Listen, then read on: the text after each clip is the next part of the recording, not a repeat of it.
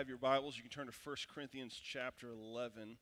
Is where we'll be today. Uh, I do want to wish you all a happy Mother's Day and apologize in the same sentence because I'm doing something I've never done today for Mother's Day, and that's not preach a Mother's Day specific sermon. Uh, so we're did I get an amen from someone? Be careful, brother, in the front row. That's dangerous territory. Uh, normally, every year, this year, I felt the conviction just to continue on through 1 Corinthians as we have.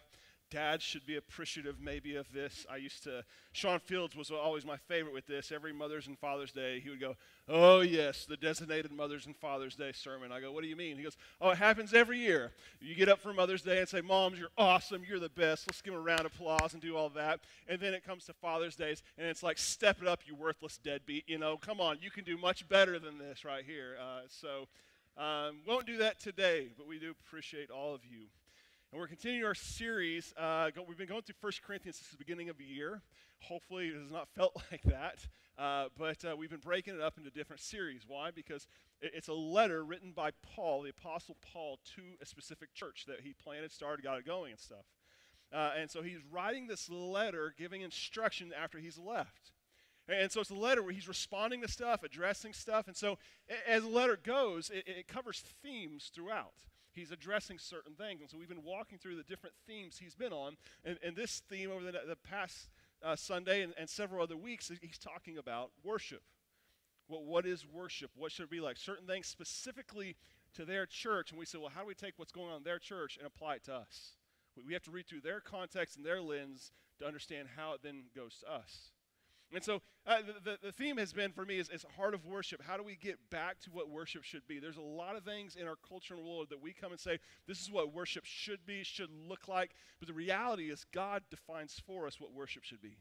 He's the one who gets to decide what it is. I think of it a lot like this. Like, I, I, I think I have a very strong opinion on what it looks like to express love. I can tell you with my wife, the way I think it is is very wrong. Why? Because we have different love languages. And as much as I try, it's even funny with the elders and stuff we get together because I'll tell you, my, my biggest weakness is pastoral care. Because when people are hurting or going through difficult times, I respond in the way that I want to be responded to, which is leave me alone, don't talk to me. I've come to learn 90% of the time that's wrong. Praise God for elders go, no, Eric, this is how we should do it. I'm like, I'm going with you because you know better than I do on this. Um, and so, same thing with worship. God has a very strict and understanding of what worship should look like. And so, we've been walking through characteristics that should look like in worship. And last week, because it ties in, I'm not reteaching what's going on last week, but worship should cause us to focus on God which is a weird text if you look at last week. He talks about the veils that women should wear. I'm not getting into it again. Trust me, I'm not touching that one again. But, but the whole thing is there should be an order to worship and stuff going on that causes us to draw our focus to God. And this one builds on it. It's in the same chapter. I think it builds on what he's going at. Uh, before we jump into that, I have to ask you a group question just to kind of get you talking. Uh, and I'd love for you to do this with the person next to you because I know all of you are going to be itching to get it out of your system. And here it is. In, in regards to disrespect, what is a pet peeve of yours? Come on, I know you got one. Some of you are like, oh, yeah, this just sets me off. Take a second with the person next to you, maybe the person you came with, or maybe if you're by yourself, just talk to yourself and just get it out of the system. Someone heard you, okay? What, in regards to disrespect, what's your biggest pet peeve?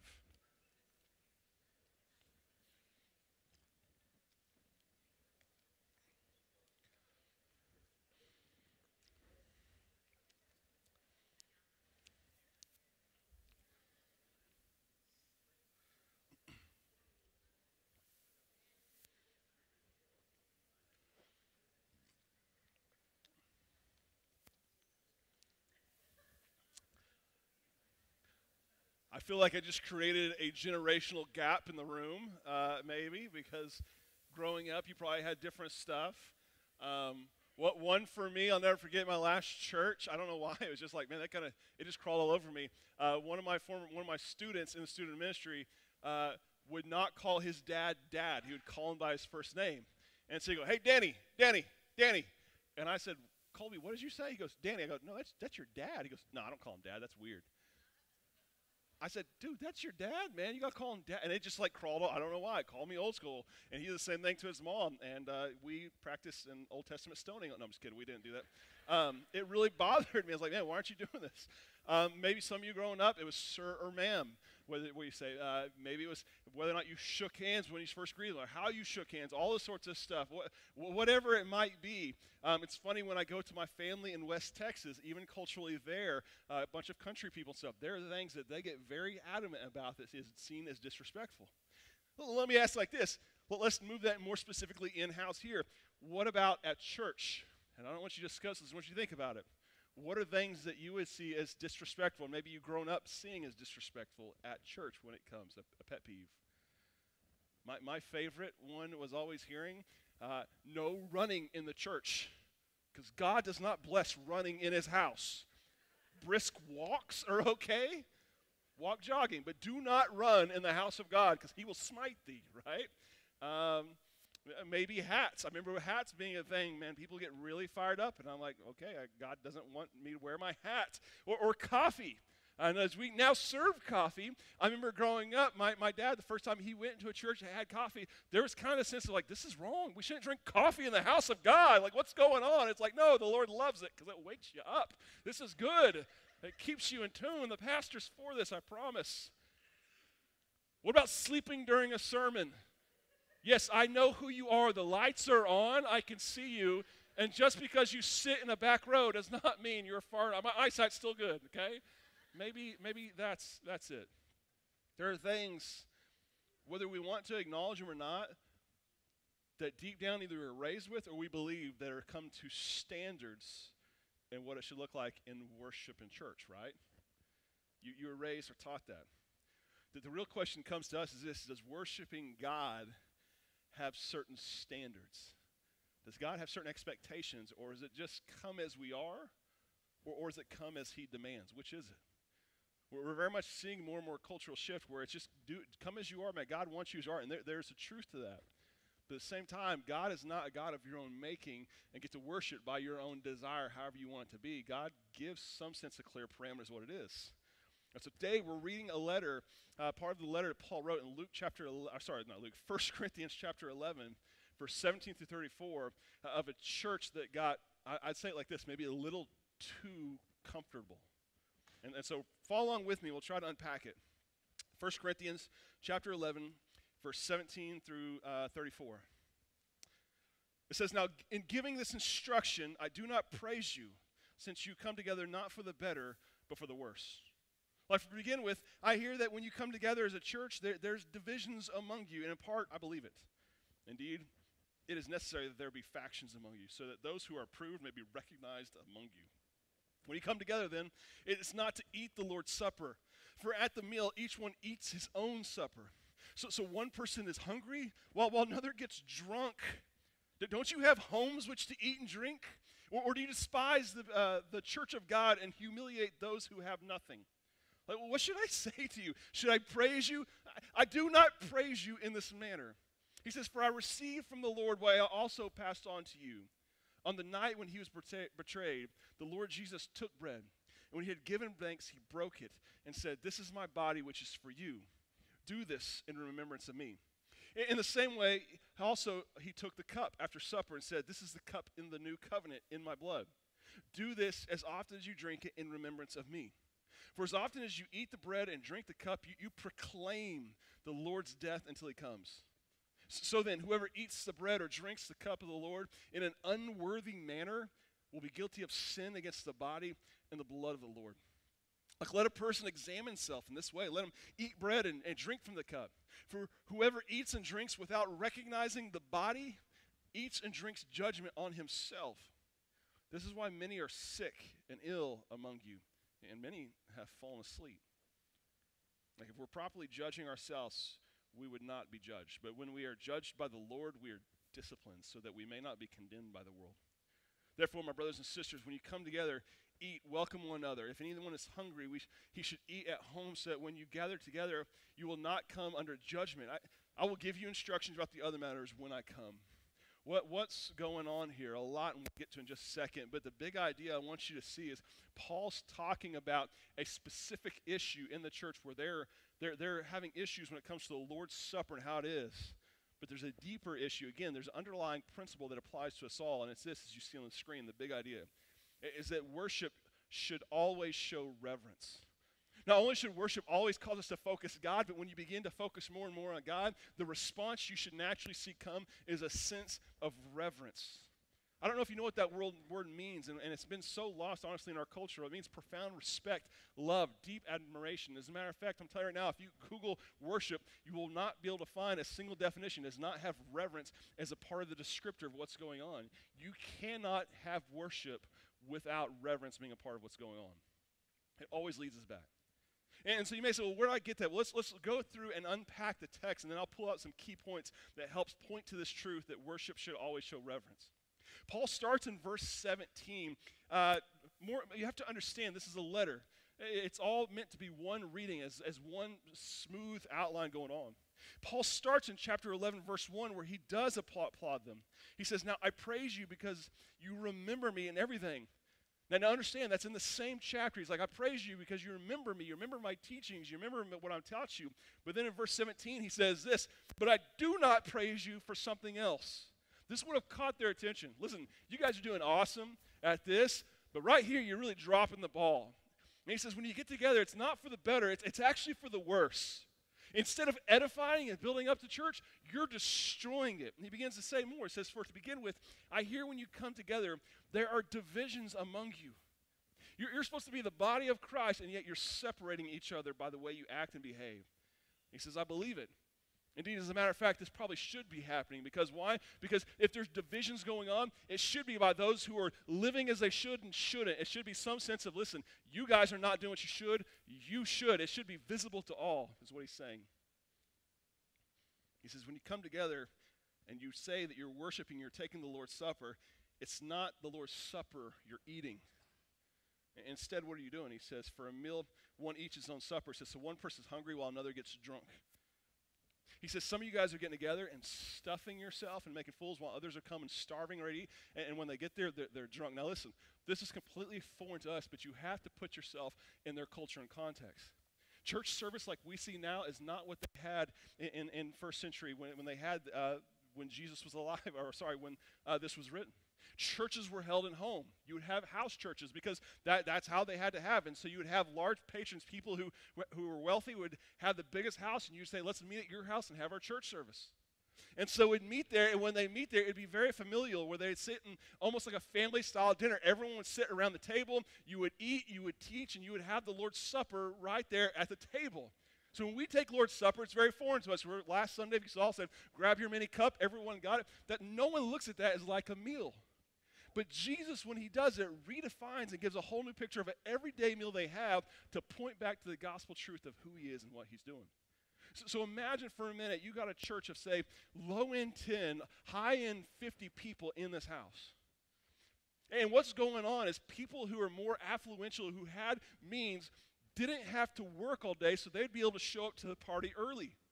And guess what happens? You have all these successful, very affluential people meeting together. They're enjoying one another. They're starting the Lord's Supper a little early, drinking a little bit, stuffing themselves. They're getting drunk. What happens later in the day when it's actually time to have service? You have the lower social class, slaves and other people that come. They're exhausted from work. They're walking in. What happens? All the food's gone. A party's been had without them. And people are drunk, enjoying themselves. P- picture yourself in this situation. What would you see going on? It would be very much so us and them, people being left out. And, and Paul saying, this is not what Jesus had in mind. This, this is not it. Like, if you want to eat, go eat at home. Okay? You want to get drunk, go get drunk at home. You want to do that? This is not the place to do this. You're completely destroying everything that Christ died for and gave. He says, You're missing the boat. And I love, he says toward the end of, of verse 22, he's like, You want praise? You want me to give you an attaboy? He talks about later about they're puffed up, they're so full of themselves. Like, you really want to give, you want me to tell you how awesome you are? And this is what I'm seeing coming in. You have the elite against the not so elite, and people are being divided, and you you don't care. You see people who are struggling to make ends meet, and you're stuffing yourself with having to unbutton your belt because you've eaten too much, and they're dying of starvation, and you're like, eh, I don't care. Do you see why Paul's getting a little peeved right here, if you will. Something's off kilter. So, verse 23 on, he begins to tell him, says, Listen, I, I want to tell you what Jesus, what I taught you about the Lord's Supper is what Jesus passed on to us. He, he's what he passed on to us. He begins to unpack and tell him about the body and the blood and what it's supposed to do. It's supposed to point to Jesus, supposed to be unifying, it's supposed to bring people together. So he says in the end, he says, So if anyone wants to drink the cup in an unworthy manner, he'll, he'll be guilty of sin. L- listen, he's saying in some sense, to not show reverence to God in his house is a sin. Don't call it anything else. It's wrong. To not look at your other brother who's struggling and recognize their needs and you go on with your life, it's wrong. This is not okay. He even says in verse 30, he says, This is why, like, you know what? This is God's judgment coming. Some of you gotten sick because of this behavior. Some have even died. Now, now listen, some people try to take this and run too far. P- please don't ever do this. I give Paul credit because he could do this. Why? Because, I don't know, he wrote a good portion of the Bible, so I'll give him a little bit of sway to come and say stuff like this. But make no mistake, God does sometimes bring about his judgment on earth in different ways. Not all the time. And it's dangerous to look at people and stuff going in their life and go, man, this must be because of sin in their life this has gone on. They died because they, listen, don't run with that too much farther than you should on any of that. But Paul's saying, listen, God will bring about judgment. Just like it's better that you examine yourself and judge yourself so that God doesn't have to do it and enact discipline on your life. There's an issue here. Ultimately, he's coming back to the big idea is this. He's like, worship should always show reverence. Our worship, first and foremost, should always show reverence towards God. He says in verse 27. So whoever eats or bread and drinks the cup of the Lord, what, in an unworthy manner will be guilty of sin against the body and the blood. Well, a lot of people ask, well, does God, doesn't God just want me to come as I am? Doesn't He want me to be comfortable? Like, do I have to dress a certain way? Like, listen, we want you to come as you are. God, God is very familiar. God wants you to be comfortable with Him. And too often we take it too far. Put, put that picture up where we want to look at Jesus like this, right? Right? Jesus, my homeboy. You know, we're tight like that. Can, can I just say real quick? Listen, as fun as great as this, Jesus is not your homeboy. You know why? Because he's not your equal, he's not your peer. He's different. And if you always look at him as just your homeboy, you will never be able to show him the reverence he deserves. And you might say, well, why is this difficult for us to grasp? And right, why is it both and? Eh, yes, God wants me to be comfortable, but at the same time, no, because listen, think of just the term that we often use, you see in Scripture, Father God. It's a very fitting term to describe God. Father is a, is a term that is familiar. It means comfort, relationship, love. Jesus came and died on the cross so that you can have a relationship with him. Do not miss that. Do not miss that. He is Father. He wants you to be comfortable. He wants you to talk to him in the secret of your closet and in, in private of one. He wants to be with you. But don't neglect the other word. What? He's also God. He, he's, he's, he's God. He, he's divine. He's sovereign. He's holy. He's infinite. He's just. He, he is God who stepped down from heaven, paid a price on the cross so that you could have a relationship with him. And there's this balance. When we come to God, it's both familiar relationship, but reverence at the same time. And, and, and this is hard in our culture. And the closest thing I can see, just I thought was a great illustration of something that just happened the other day, not too long ago, with, with the, the inauguration of King Charles. I want you to watch this video clip of King Charles and his son, Prince Williams. Okay, understand this. King Charles is the king of England, of all that sort of stuff. Prince Charles' son. He's, he's his son, but he's also uh, homage to him. Watch this clip real quick. I, William, Prince of Wales, pledge my loyalty to you and faith and truth I will bear unto you, as your liege man of life and limb. So help me God.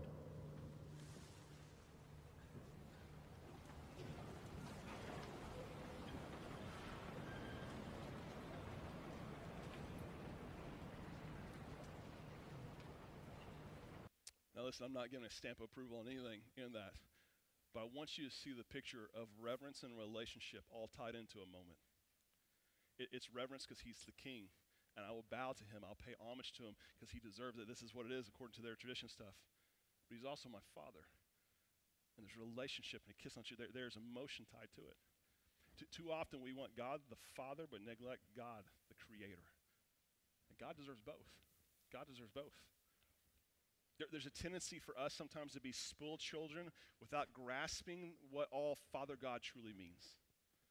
You become spoiled and go, ah, and you neglect everything that He's done for us.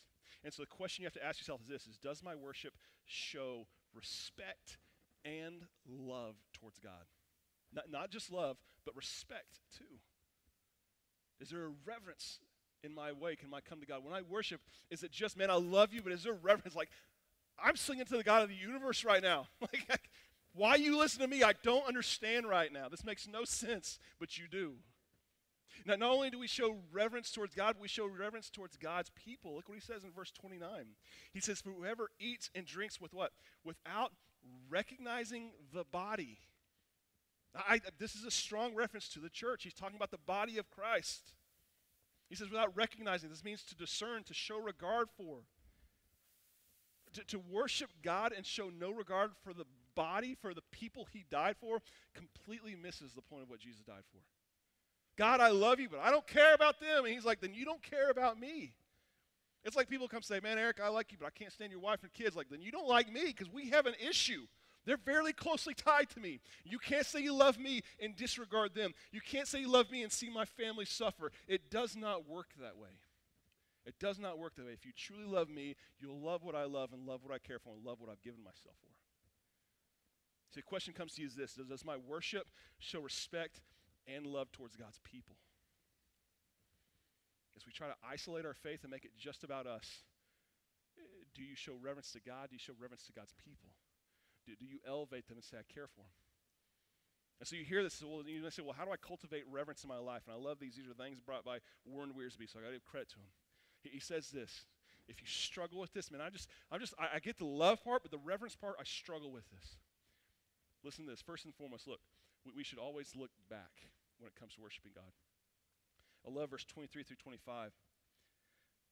He points out what Jesus did the night that he died, all that he gave, and he says he broke his bread. He, he's pointing back to what Jesus did in the last night with his disciple. He, he looks back. The key word there is remembrance.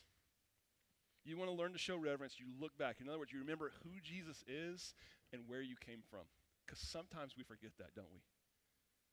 We sometimes forget that Jesus is not my home, but Jesus is the God of the universe to step down from heaven, die on the cross for my sins, and without him, I'd still be in that mess I was in. I was a lost cause without hope, and yet now I'm saved because of what Jesus did. We tend to forget that. And so, what we do, we, we can't forget and take granted. We have to remind ourselves of where we came from and where we've been. I don't know if I ever struggle more than I do in my marriage sometimes, where Emily and I look at ourselves now, and God has blessed us, we're grateful, but we sit here and complain and gripe about stuff, and we think about when we were first married, we didn't have two pennies to rub together. It's like, man, how did we make it? I remember being so broke. We didn't. Have, I mean, I remember our first anniversary, which is the first of January, January seventh, towards the beginning of the month. We had paid all our bills. We had hundred bucks to our name. That's all we had. We were as happy as could be. We didn't know any better. We're trying to figure out. We're looking in the phone book, trying to see what you could go do for free for an anniversary because we didn't know any better. I remember having our dog where she'd go warm up by the heater and we'd have her come under our blankets just so it was like our bed warmer to keep us warm. We were as broke as could be. We did not know. And we sit here complaining about how tough times is. Why is it? Because we forget where we came from. Man, do you remember back? And my wife often goes, Hey, do you remember? I go, No, I forgot all about that. I forgot all about that. God calls us to look back and remember where we came from. Second thing is this we should look ahead. Not only should we look back, we should look ahead. I love what he says in verse 26. He says, For as often as you eat and drink the cup, you proclaim the Lord's death until he comes. The key word there is proclaim until he comes. It, it, means looking ahead, looking ahead to remind us of where we still have to go. Sometimes we like to sit in life and worship God as though we have arrived. You have not arrived yet. God is still working, God is still doing stuff. You have not arrived. You still have work to do. You, you miss that. Sometimes we treat church like a cruise ship when in reality it's a battleship. You're called to war, to call to do something. I, I love Ed Newton as a camp speaker for kids. Came to years after years for Falls Creek, and he had this saying, and I, some of y'all don't probably remember, but th- this was a, a key symbol he had. As a matter of fact, he'd hold a microphone with a fork taped to it. It's a very weird thing. But his teaching was this. He said, I love, he said, when we go to restaurants, we'll eat at restaurants, we'll eat the main course, and, and often they'll come and they'll say, keep your fork. And my kids one time says, why do you want us to keep the fork? And the restaurant person said this, said, because the best is still to come, referring to the dessert that's on the way. His kids all excited, holding the fork, waiting for the dessert to come because the best is still to come. Listen, sometimes in life we have to keep a fork mentality to understanding, listen, the best is still to come. And sometimes we can get too complacent because we lose sight that we have not arrived yet. There is still a day to come. We are still called. In other words, listen, our work is unfinished, so don't let up now. Not only do we need to look back, do we look ahead, but we also need to look within. Key word he uses there is unworthy. That means to not ascribe worth or value to what is vain. We, we need to look inside ourselves and say, Have I shown the proper reverence and worth to God in myself? Do, do I treat Him as God? Do I treat Him as the God and creator of the universe? Well, ask yourself this Have I given the cross its deserved, deserved value in my life? Or, or do I treat others, things, as greater value? Do you show reverence to God in your attitude and your behavior? Too often we treat it like it's nothing, and it doesn't matter to us. We treat it like my used junk I have sometimes. Every time we've had a car I've had to solve, told Emily, I'm like, oh, we can't even give this stupid thing away. It's so like, oh man, it's worth nothing. She's like, it's still worth, no, it's not worth anything. No one's going to buy this stinking car. That's what I said about my Prius I had that you guys all like to make fun of me. And I'm like, I can't even give this thing away. And we went to a dealership and they told me, you can't give this thing away. I know, I'm trying to tell her. Would you convince her this is a worthless piece of junk? No one wants it.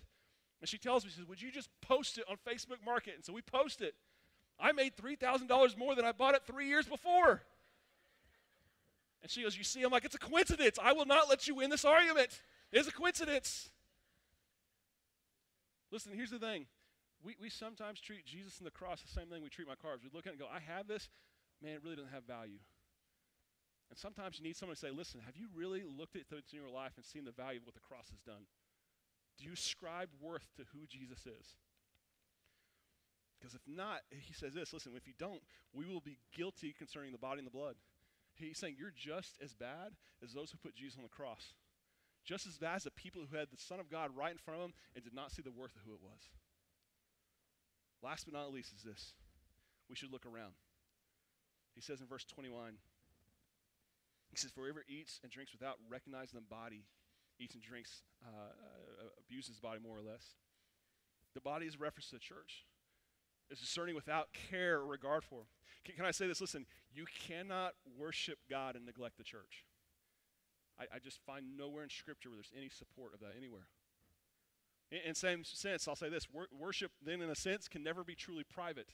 It's not meant to be. It's meant to be corporate. It's meant to be part of other people. And if we come and worship and we see other people suffering and we're okay with that, we have issues with other people, there's an issue in our worship. There's something going on. We have not shown the reverence to God and His people as He's called us to. And how often are we okay with showing reverence to God but completely disregard the people around us? I really don't care. I don't, I don't want to be near them or nothing. Like any time before your worship, you should ask yourself two questions. Here it is, right this. First and foremost, ready? Are they good? Before I worship God, the people in this room, man, are they good? I see they're crying. I see they're hurting. I'm not going to ignore that and just go on with my life and worship God and act like it's okay. Like if you walked up to me and saw one of my daughters crying, I'm not going to have. I, I hope you would take a second and say, "Hey, what's wrong? What's wrong? We need to take care of this right here." Don't believe me? There's a whole parable Jesus used about the Good Samaritan is a situation where people are on their way to church, if you will, to the service. And the two religious people who you think would stop go, uh, I know you're suffering, I know you're hurting, guy, but I got to keep on my way. I got stuff to do. And it was the Samaritan that stopped and cared for him. Why? Because God wants us to care for his people. And so you have to ask yourself, are they okay? But secondly, here's the more important one listen, are we good? How often do we have issues with people in the room and we just let those things fester and say, it's not a big deal? I, I, I don't like them. As long, as long as they stay on their side and my side, we're okay. Listen, no parent would want that. God doesn't want that. As a matter of fact, in Matthew 5 23 through 24, Jesus would say this listen. So if you're offering a gift on the altar, if you're coming to worship God at church, in other words, and you remember there as you go, your brother or sister has something against you. You have an issue with your brother or sister in Christ. This is what? Leave your gift there in front of the altar and first go and reconcile with your brother or sister. and then come back and offer your gift. God's saying this listen, if you have an issue with someone, stop what you're doing, deal with them, then come talk to me. But don't come to me and act like we're good when you're not going to talk to them.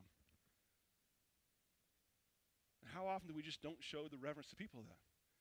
Are they good? Are we good? You see, at the end of the day, listen, it comes this worship should always show reverence. If you start your worship to God, and it does not end with some sense of you being in awe of who God is, there's not some sense of humility in who you are. There's not some sense of like, I can't believe right now I am speaking and talking to the God, like, who am I? That kind of says, you are not worshiping. You're not coming to a place to truly understand who this is. I'll tell you, you are worshiping, but it's, it's not God. It's a God of your own making. It's a God that looks a lot like you. It's a God that looks a lot like Jesus is my homeboy.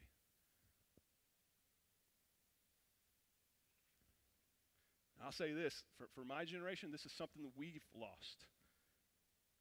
I'll say we're very good about the relationship aspect and pursuing that, but the reverence is lost. It's something we got to get back. And so I say this listen, you, you may love God, but do you revere him? Do you show him the respect, the dignity, the reverence he deserves? Because understand this listen, God is not your peer, God, God is not your equal. God is not waiting on your time to come and, and bend his ear for, for so you can be do that. God is your God. And we worship him. He deserves that respect, that honor, that reverence. What will you worship God today? Here, second, we're going to have an opportunity to do it. I'm going to tell you two things we've learned so far is if at the end of it, you don't come to a point where you're focusing on God and you have not seen reverence, you don't have reverence for who He is or who's around you, something's off in your worship. Something's off. It's not about the song we sing. It's not about the lights being dimmed a certain way. It's not about the mood or the spirit going on. It, it, starts with that sense of, uh, am I focusing? Is my attention fully on God? Is He deserving that? Some of you can never get to that point right now. You know why? Because there, there is something separating you from God. It's your sin. And if you have not come and asked Jesus Christ to be your Lord and Savior, he, he is not your God right now. He wants to be. So much so that he sent his one only son to die on the cross for your sins. That much love for you. But it's a gift you have to choose to receive. And the more you worship, the more hypocritical it is. And today there's freedom, there's hope that you can come and receive this gift. And we're going to pray and have an opportunity, and myself and the other elders and leaders will be available for you to come respond. And maybe you come to realize listen, I, I've never given my life, I've never called him Lord, I've never called him God, and I want that. And the beauty is you'll come to find him be Father as well in your life. Some of you who are children of God, you've taken for granted what you have, had and it's time to show reverence for him. So I'm going to ask if you'd bow your heads and close your eyes and just take a second to pray. Just to reflect on whatever I said today struck a note in your heart.